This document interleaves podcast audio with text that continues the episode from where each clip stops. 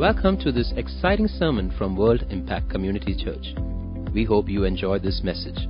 For more sermons and resources, please do visit us at wscc.in.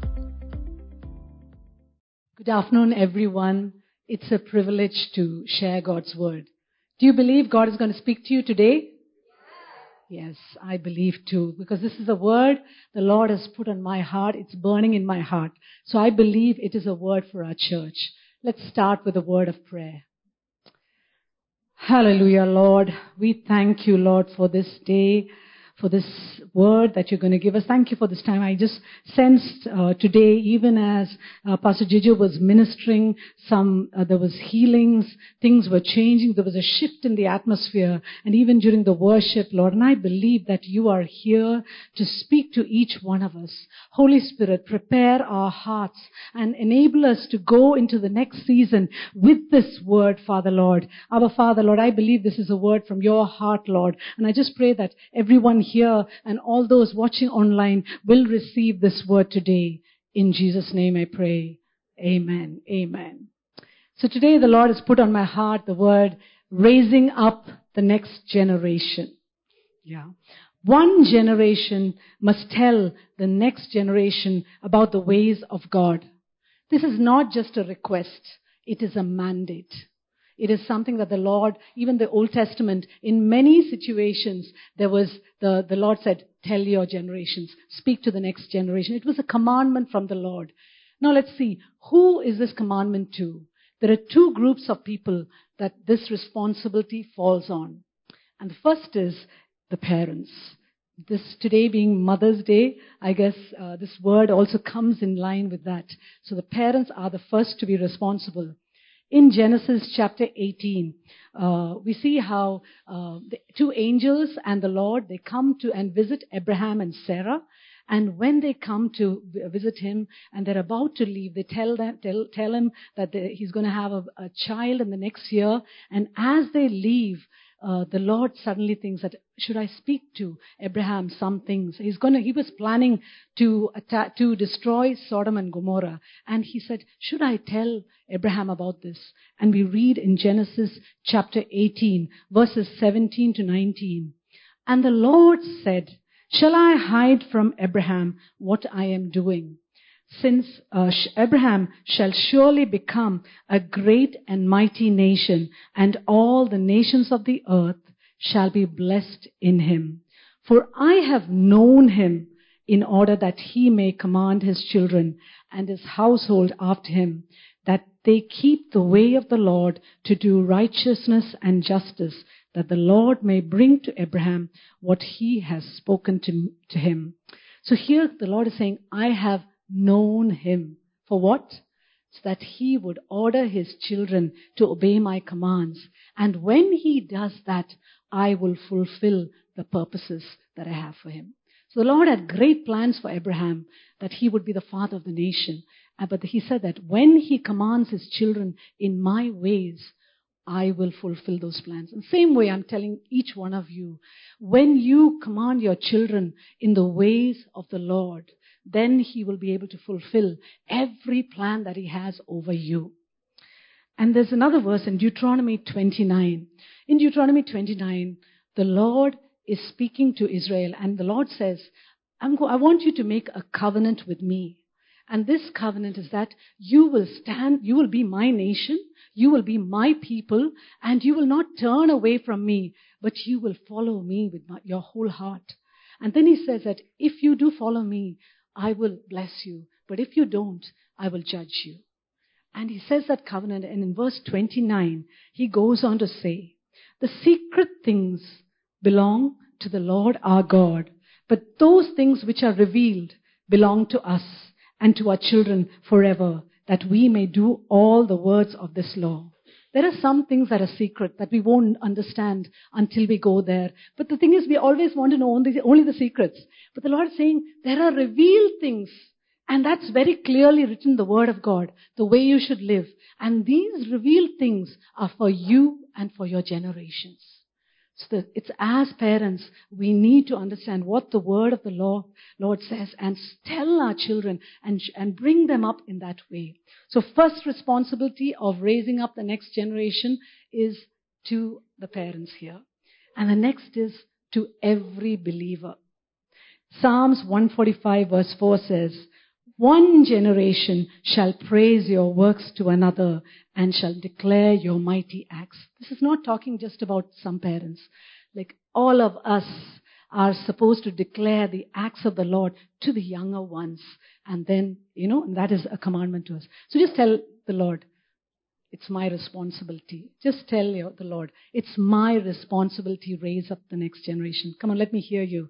Tell the Lord, it's my responsibility to, yes, truly, for each one of us.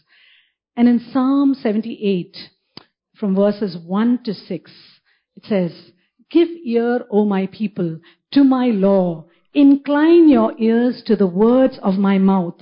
I will open my mouth in a parable. I will utter dark sayings of old, which we have heard and known, and our fathers have told us. This is the fathers who were brought out from Egypt we will not hide them from their children, telling to the generation to come the praises of the Lord and his strength and his wonderful works that he has done. For he established a testimony in Jacob and appointed a law in Israel, which he commanded our fathers that they should make them known to their children that the generation to come might know them, the children who would be born, that they may arise and declare them to their children.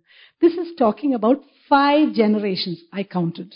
From the fathers to the next to the next to the next to those children who are not born. So five generations the Lord is telling him, tell them about who I am. Declare to them. They, you know, they were never supposed to lose sight of what God, who God was and what God had done for them. That was the way it was in those times. And, uh, and what was the purpose of God asking them to remind the generations? In the next verses, we read that. In verses 7 and 8, it says, that they may set their hope in God and not forget the works of God, but keep His commandments and may not be like their fathers, a stubborn and rebellious generation, a generation that did not set its heart aright and whose spirit was not faithful to God. So there are six things here, six purposes for us to be telling our generations. One, that our children would set their hope on God. Secondly, that they would not forget God's works. Thirdly, that they would obey His commandments. Fourthly, that they would not be a stubborn and rebellious generation and that their hearts will be set aright. And finally, that we, they would be faithful. And this is the purpose why we need to teach the generations. Oh, isn't it? If we don't teach the generations, they will walk away. They will go into the world. The world teaches the children young in a very young age, everyone, they teach them worldly things. And even, even our families, sometimes we teach them from very young. But it's that age where we need to be teaching them the truth of God. We need to, if the word, world is aggressive in taking our children away and teaching them the things of the world, how much more we need to them, bring them in and teach them His word. It is so important. And I was looking in the Bible of examples of people who had blessed the generations. And I saw that in the life of Joshua, he was a man who had people over him and he followed their, their path and he fulfilled God's call on him. So I'm going to look we can look together into his life and how some a previous generation blessed him. So who were his influences? First of all, in First Chronicles chapter 7, verse 26 and 27, it says, Laadan his son, Ammihud his son, Elishama his son, Nun his son, and Joshua his son. And here we see Elishama is uh, Joshua's grandfather. Okay? And Elishama was the leader, the captain of the children of Ephraim. So he was In two or three instances they write like Elishama, the leader of Ephraim. So he is the grandson of the person who's chosen to lead his tribe. So just imagine, no, he sees his grandfather always being one of the chosen people and he's, he's grown up seeing that. And I just, what a heritage he had. Yeah, that's a first influence. And second, we know that Moses poured into his life. Moses Moses had a major role in his life. Moses trained Joshua he, as he was going around the desert, round and round the desert. But what did he train him for? Not to go round and round the desert, but he trained him for a place he had never been to, with strategies he had never applied, to face people he had never met, to live in a land that he had only dreamt of. Just imagine the responsibility that Moses had because he's never seen what is a cross. All Moses has seen is the desert. But he knows God has given his, him a mandate to train up Joshua for a new season. Yeah, truly, that is the call, that was a call on Moses. So I was looking where all the instances where Joshua and Moses, Moses are together. And I took some of those instances and I'm going to show you what Moses did in uh, Joshua's life. The first instance where Joshua is mentioned is in Exodus 17. So in Exodus 17, uh, God has taken out the Israelites from Egypt. Excuse me. And uh, he's taken them out, and he decides not to take them through the land of the Philistines, but to uh, to go in a longer route. Why? Because if they go through the land of the Philistines, they'd be scared of war and they just rush back. So the Lord said, I'm going to take them through a longer route. And as He's taking them through a longer route, he come, they come to the valley of uh, Rephidim, the wilderness at Rephidim, and there the Amalekites they attack from behind. This is not plan, the plan of God. This is totally unexpected, where the enemy comes and attacks from behind. And suddenly, it's just two months into their journey. I was looking into the previous chapter. It's just two months. So they're just fresh out of Egypt. Just two months later. And the Lord says, and Moses says in verse 9, Moses said to Joshua, Choose us some men and go out, fight with Amalek. Tomorrow I will stand on the top of the hill with the rod of God in my hand. So Moses is telling Joshua, go and choose some people and go ahead. And uh, Joshua would think, me? What do I do? I have never fought. But Joshua obeys the command and then he goes uh, in, in front for the battle while Moses goes up the hill, the mountain along with uh, Aaron and Hur and they stand there. He lifts up the rod. And as long as the rod is raised up, they're winning the battle. But as soon as he's tired, they're losing. We all know the story. And uh, after some time, Aaron and Hur make him sit on the stone and they lift up his hands till sunset, till they win the battle. And uh, then after that, God tells him, oh, in verse 14, then the Lord said to Moses, write this for a memorial in the book and recount it in the hearing of Joshua, that I will utterly blot out the remembrance of Amalek from under heaven. Yeah? So he said, write it because there is a work that has started amongst the Amalekites, but it's not complete. And Joshua has to remember there is going to be a time when I'm going to wipe them out. So he should know that that is my purpose. And so you see in this battle, one generation is not fighting alone. It is two, three, two generations or three generations who are together, standing together. They could only win this battle if they stood together. If you see how geese fly, they form a V V shape and fly. And they say that the geese fly faster, around 70% uh, faster than if they flew alone. And I was just looking at the studies. Why is that? And they say that if uh, when, the, when, a, when a particular geese is flying and there's one directly behind, as it's flying, there is a downdraft just behind. So if they're directly behind, they have to fight against that wind. But if they're along the wings, just behind the wings, there is an updrift. And because of that, that updrift helps it, helps the, the geese behind to, you know, to fly easily. So that's why they're in a V. And because of that, they can cross long distances. They're working together.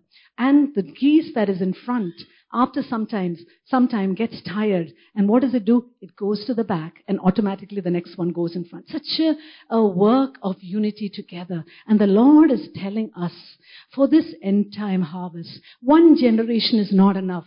It's going to be all of us together. Will we go as, are we going to work singly or are we going to work together with the rest of the generations? If we do, we will accomplish so much more than we do it alone.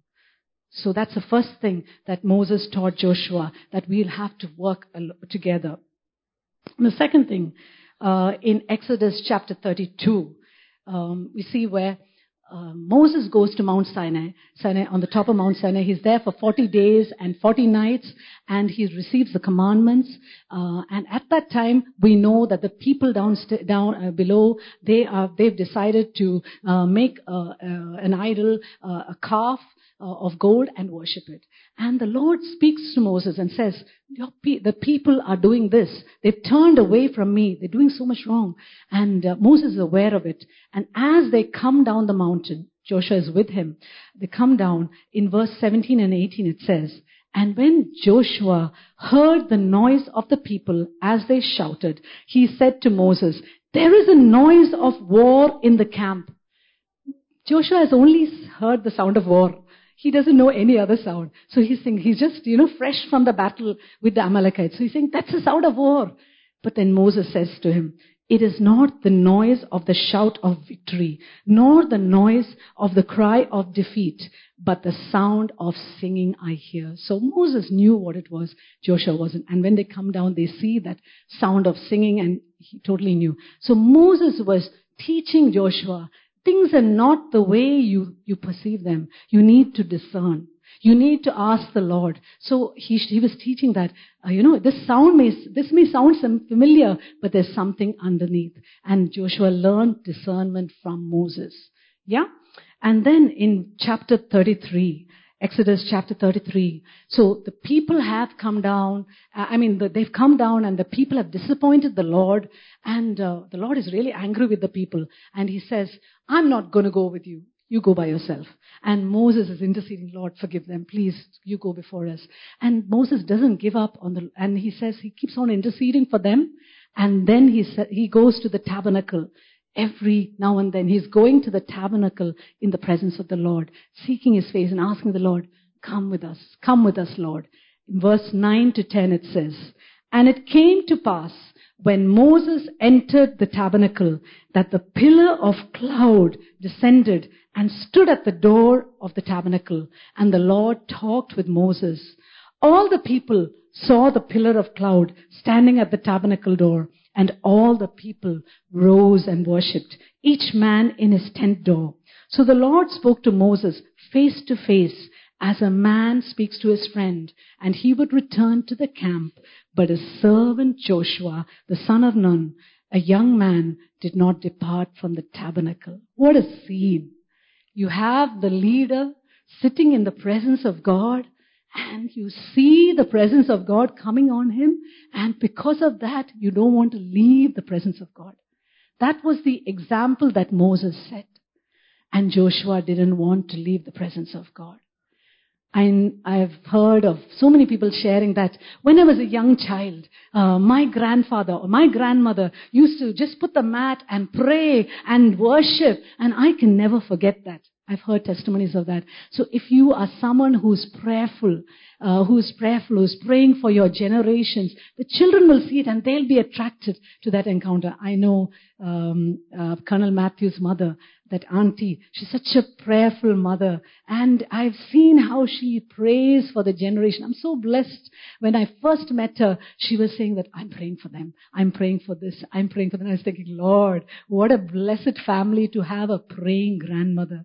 Awesome. So we need to, you know, we need to show the children that they can encounter God. You know, True transforming faith requires every generation to have a fresh experience of God's mighty presence. It's not enough that you have that experience every generation. So we just uh, finished our VBS uh, day for yesterday. We had five wonderful days where the Holy Spirit came and touched our children. It was so beautiful in the presence of the Holy Spirit. Some of them didn't know whether to cry, whether, to, you know, to sit or to shout or to sing. We saw God moving. They have been touched by the presence of God. We need to create situations where our children encounter God. And so that's what Moses did. And then next we see in Numbers chapter 11, Moses was burdened by leading that 600,000 men and they were always complaining. So he goes to the Lord and says, had it. It's enough. I can't take them another day. And the Lord says, okay, go and choose 70 leaders, 70 people who you know are responsible. Bring them to the tabernacle and I will take the anointing that is on you and put it on them. And so Moses calls out, chooses 70 people and brings them to the tabernacle. And in verse 25, Numbers 11, 25, it says, then the Lord came down in the cloud and spoke to him and took off the spirit that was upon him and placed the same upon the 70 elders. And it happened when the spirit rested upon them that they prophesied although they never did it again. So there was a sure sign of God touching them. They prophesied. And at the same time, there were two people who were in the camp, Eldad and Medad. And they were supposed to come to the tabernacle, but they weren't there. But still, God touched them. So in the camp, they started prophesying. And one young man ran from the camp, from the uh, camp and came out, came to Moses and said, there are two men, Eldad and Medad, they are prophesying. And just see what, how Joshua responds in verse 28 and 29. So Joshua, the son of Nun, Moses' assistant, one of his choice men answered and said, Moses, my Lord, forbid them. Then Moses said to him, Are you zealous for my sake? Oh, that all the Lord's people were prophets and that the Lord would put his spirit upon them. So Moses was teaching him Listen, this is not about me. This is about the next level of leadership. So truly, yeah, he taught them a kingdom mindset. So many times people want to, you know, get the praise and everything that when now it's a time where we need to raise up another set of leaders who will not bother about fame or anything, but that we're part of the army. Yeah? So we need to give them that kingdom mentality. And I believe that in the coming season also, before we used to hear great men of God, you know, names of having mighty crusades. Now we're entering a season where it's not about names. It's just going to be the glory of the Lord coming into every situation, touching the generations. Yeah? So he taught them kingdom mindset. And the next in Numbers chapter 12, we see that Miriam and Aaron, they rise up against Moses. They're not happy with the leadership. They're thinking, because they are elder brother and elder sister, they're saying that, who is this fellow? Why is he the boss? Uh, yeah, he's even married a Cushite woman. How can he be the boss? And they start discussing them. And Moses doesn't defend himself. But instead, God says, God is angry, and God says, Bring Miriam and Aaron, and you come to the tabernacle, and I will speak to you. And there the presence of the Lord comes and the Lord says, what does he say? I speak to Moses face to face. He is faithful in the house. How dare you question his leadership? How dare you question his leadership? And immediately Miriam became leprous. And Aaron was scared. Oh God, what's going to happen to me next? Like, you know. And, uh, but then uh, he asked Moses, please, please stop this, stop this. And uh, uh, Miriam says, I mean, Moses uh, intercedes and says, Lord, heal her. See, look at his attitude in a situation of opposition. Most of us would have been irritated. God made me the leader. I have this authority. But he didn't defend himself. But he said, no. He let the Lord defend him. And he was not at all angry with them. He said, he prayed for them. That was his heart. The heart in the case of opposition. There's a man of God called uh, Bill Bright, who is the founder of Campus Crusade. His son, Brad Bright, gives a testimony about his father. So he said, My father used to love to be known as a slave of Christ by choice. That's his memory of the father. So that is what the generations are receiving. And he gave a uh, story where when he was 10 years of age, his uh, father had gone on a, a trip to Asia for the mission work and he came back after six weeks. And when he came back, all the leaders, quite a few of the leaders of the organization, they spoke to him and said, uh, we want you to resign. Uh, now we're going to choose a new leadership. Just imagine, he was the one who founded that organization. And Bill Bright did not respond in anger. He didn't defend himself. All he said is, let's kneel down and pray and ask what the Lord's will is. Incredible. And he knelt down and they prayed. Twenty years later, one of those men spoke to Brad Bright and said, that day when we, con- because he was one of the opposite parties, but when we confronted your father, he, and he said, let's kneel down. We knew that we had lost and he had won. What an example, what an example. In the face of opposition, we need to teach our children how to stand. The Lord will defend them. They don't have to fight their way through. So that is what Moses did. So here I was, and then finally he said, kept, Moses kept him focused on the vision. Yeah?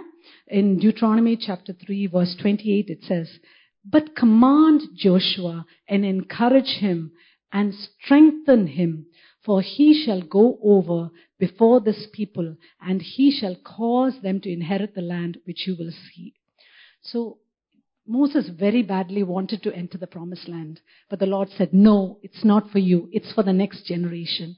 But then, okay, he said, okay, at least he's going. But the Lord gave him the duty. Keep on telling him, you can do it. You can do it. Because Joshua would have thought, I can't do it alone. I can't do it alone. But Moses kept on telling him, you can do it. Go ahead. Be strong. Be courageous. Fulfill God's vision. So he kept on envisioning him. So as a leader, as we saw, what all did Moses do? He, he, he partnered with the vision that God had.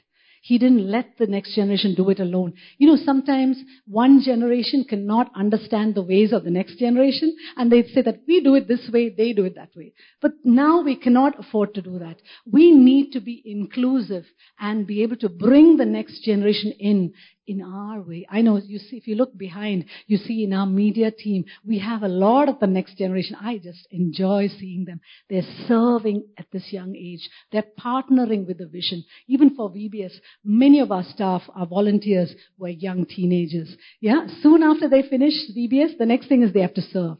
So we need to partner with them. The next thing is that we need to have an encounter with the Lord. We need to teach our children to have an encounter. We need to give them a kingdom mindset. We need to help them to learn how to stand in times of opposition. And so we can learn how Moses was such a good leader. And because of that, Joshua never went wrong. Joshua, all the days of his life, fulfilled the plans of God. Yeah. So he was, that worked really well. So we have such a good example through Moses and Joshua. And now, what do we do? How are we going to prepare the next generation? God is asking us to prepare the bride of Christ. Jesus is returning soon. And the Lord is saying, will you prepare the next generation for the end time harvest? In Matthew chapter 24, Jesus is asked by the disciples, how will we know when you're going to return? And Jesus tells them, people will start saying that I am He, I am the Christ. That'll be one thing. People, there'll be false prophets, there'll be persecution, there'll be pestilence, there'll be famines, there'll be war and rumors of war. And then you will know that it's the time. Look around us for the last two or three years. Just, everything has changed the way we think. Our children are going through a completely different way of life. Isn't that enough sign to know that these are those times that Jesus is talking about? And he said that this, these are the beginning of sorrows. We are truly in that time, the beginning of sorrows. We can't tell them it was like this before because they haven't seen that time. Some kids were born in this time. And so we need to prepare them for this time, not for a previous time. We need to tell them that this is, this is a different season. This is the season that Jesus talked about. And in verse 13 and 14 it says, But he who endures to the end shall be saved. And this gospel of the kingdom will be preached in all the world as a witness to all the nations. And the, and then the end will come. So what is Jesus saying that these are the signs. So we've seen the signs, but what do you do? You have to endure till the end. This is what we have to teach our generation.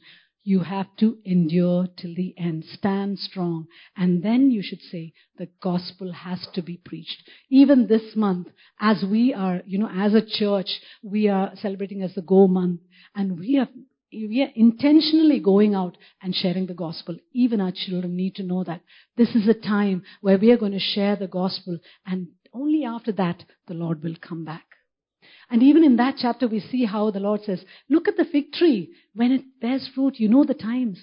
Teach your children to understand the season. Tell, we have to teach our generation to see the season that we have entered into. It's not like before. We have to be alert. Yeah? And um, I was reading about a group of people, an organization that invests a lot in the next generation, and they were saying that when the tsunami came over uh, previously, and they helped in countries where there was tsunami. They took youngsters and they taught them how to, you know, how to help there and share the gospel. And so the next time when they had a problem in the States, of flooding there, these people just immediately went there. They were ready.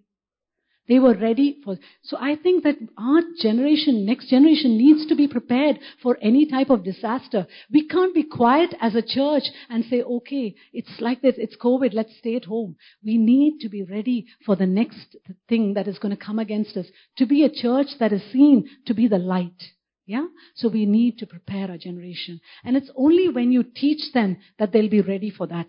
Teach them that there, there will be persecution. We don't know what's ahead of us. There will be persecution. You can't hide them. You can't say everything's going to be all right. You're going to get a good job. You're going to have a happy family. That's the end. No. We have to teach them about the days to come.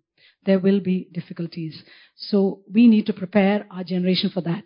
Then we need to disproportionately invest in the lives of the younger generation.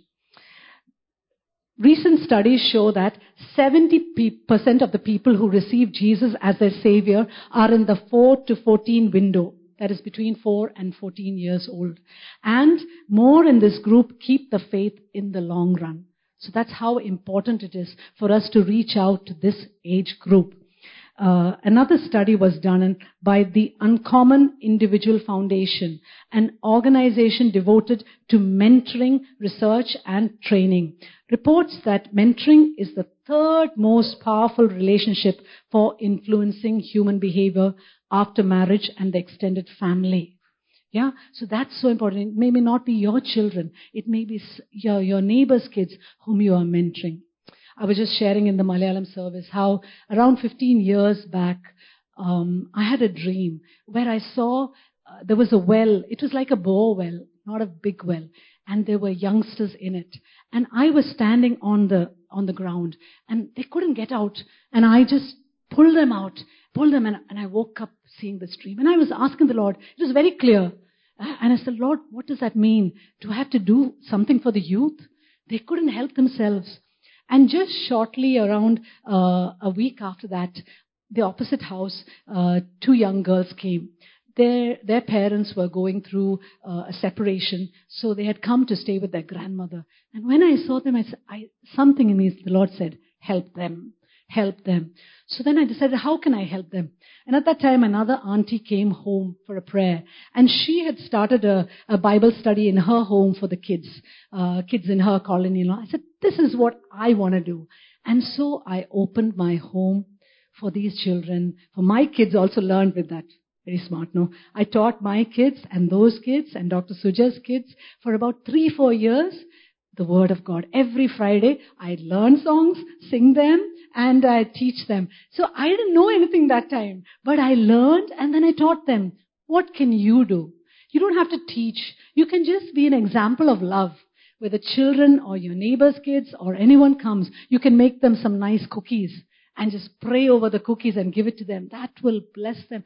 These children remember those things. So uh, even as coming into ministry, I was asking the Lord, the Lord put up my heart, help the youth ministry. And I was saying, Lord, I'm way beyond that.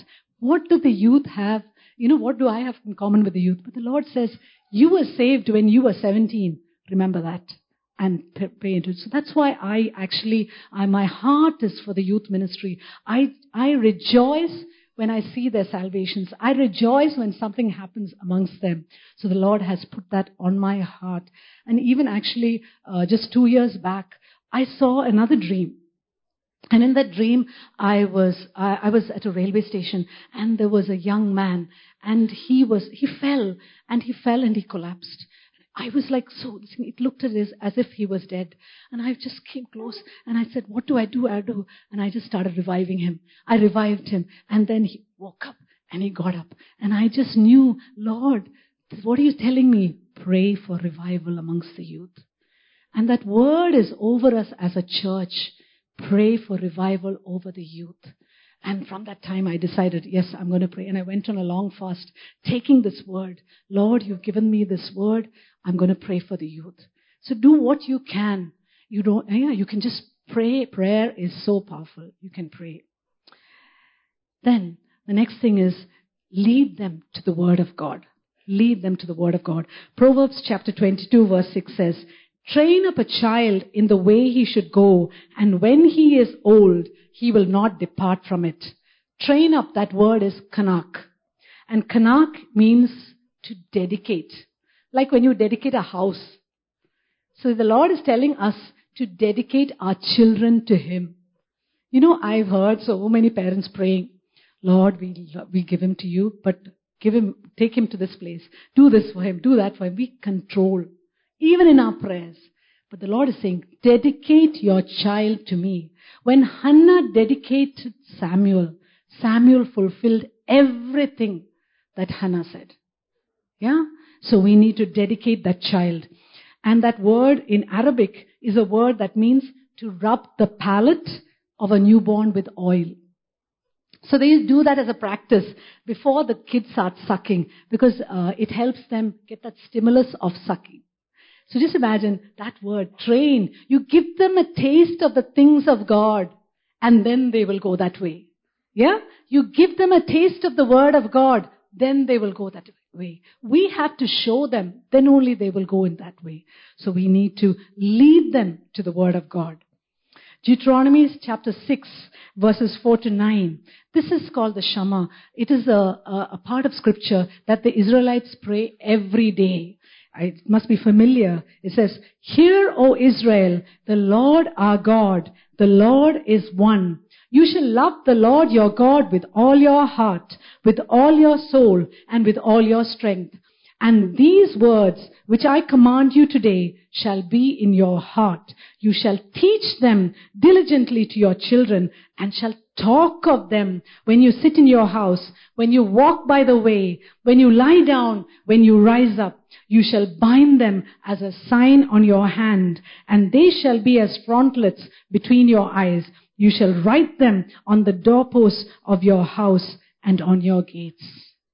You need to speak about it in your homes. You need to bring the kids. Why are you strict with them? Because this is the way the Lord wants to lead you. Why are you telling them this? This is what the Word says. In your homes, bring them back to the Word. And finally, teach them to depend on the Holy Spirit, to hear His voice in every situation.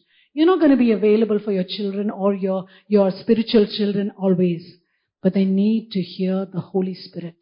I remember my son, when he was in 11th, uh, he took maths computer and I was just asking, what do you want? He wasn't sure. One thing both of my kids says, we don't want medicine.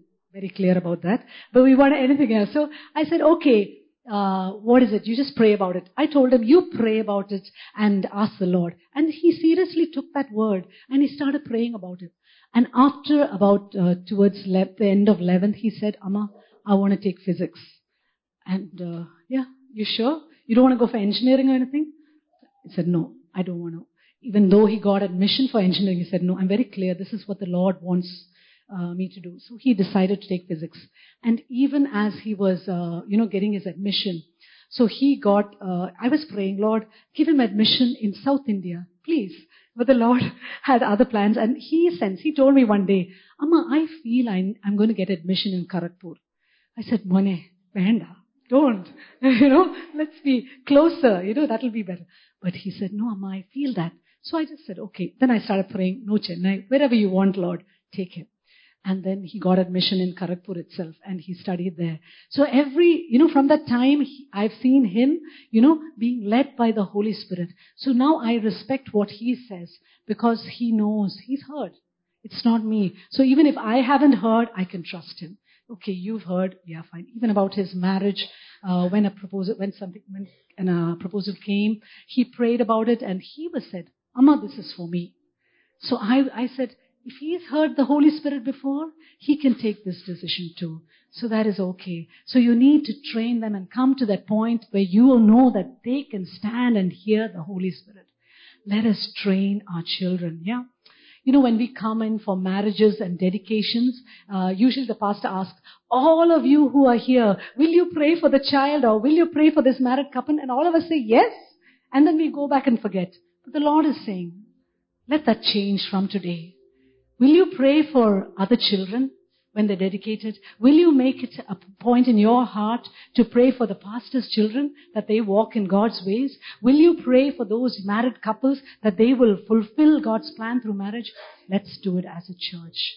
I encourage each one of you that you will take that responsibility. I'm sure every one of us can raise up the next generation. As a church, the Lord has put it on pastor's heart that we're going to raise up an Elisha generation. Let us be intentional and let us raise up that, that Elisha generation. So I, let's, I just uh, challenge you all. If any of you, the Lord has spoken to you and you know, you want to help the next generation some way, I'd like you to rise up to your feet and I will, we will pray together. Hallelujah.